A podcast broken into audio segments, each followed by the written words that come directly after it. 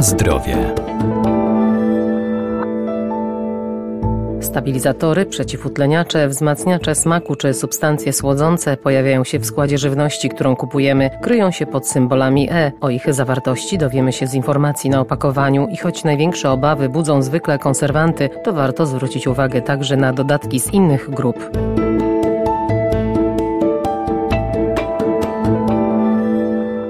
Powszechna dostępność dodatków do żywności sprawiła, że producenci coraz chętniej dodają je do swoich wyrobów. W ten sposób poprawiają ich smak czy wygląd, a także tuszują ubytki powstające w trakcie produkcji. W grupie z numeracją od E400 do 499 znajdują się emulgatory, środki spróchniające i żelujące. To m.in. E407 karagen, E410 mączka chleba świętojańskiego, E412 guma guar, E414 guma arabska czy E415 guma ksantanowa. Pierwsza sprawa myślę, że większość wie o co chodzi z zagęszczaczami, natomiast stabilizatory, emulgatory mogą budzić pewne pytania, kontrowersje.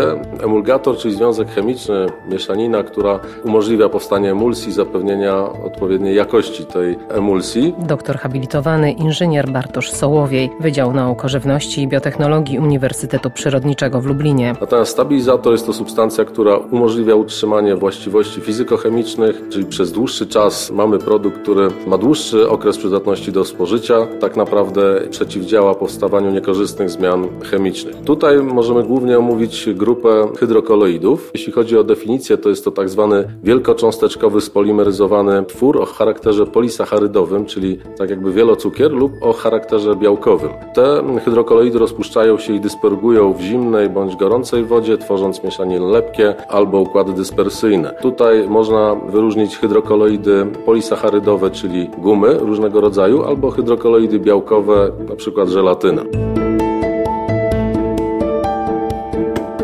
Na zdrowie.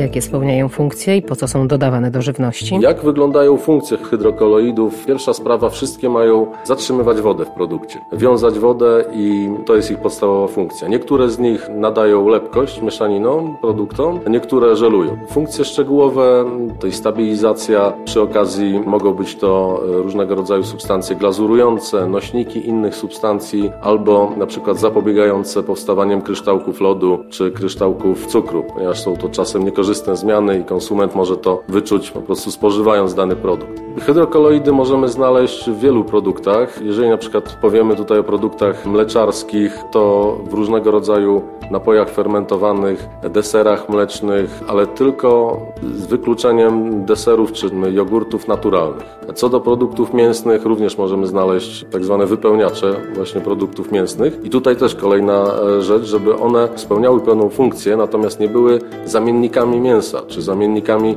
e, jakiegoś składnika mleka, bo nie o to tutaj chodzi. Na przykład karagen, który jest dodawany do produktów mięsnych, ułatwia plasterkowanie żywności, czy w przypadku serów topionych przy mięsie łatwiej plasterkuje się daną wędlinę, jeżeli tam jest na przykład karagen, a przy serach topionych łatwiej odrywamy ser od opakowania, ponieważ to też jest rzecz, która nas często denerwuje, jeżeli otwieramy opakowanie, pazłotko z serem i połowa sera zostaje na opakowaniu. Także taki na przykład karagen ułatwia, zmniejsza przylegalność do opakowania i to jest e, też jego, myślę, ciekawa funkcja.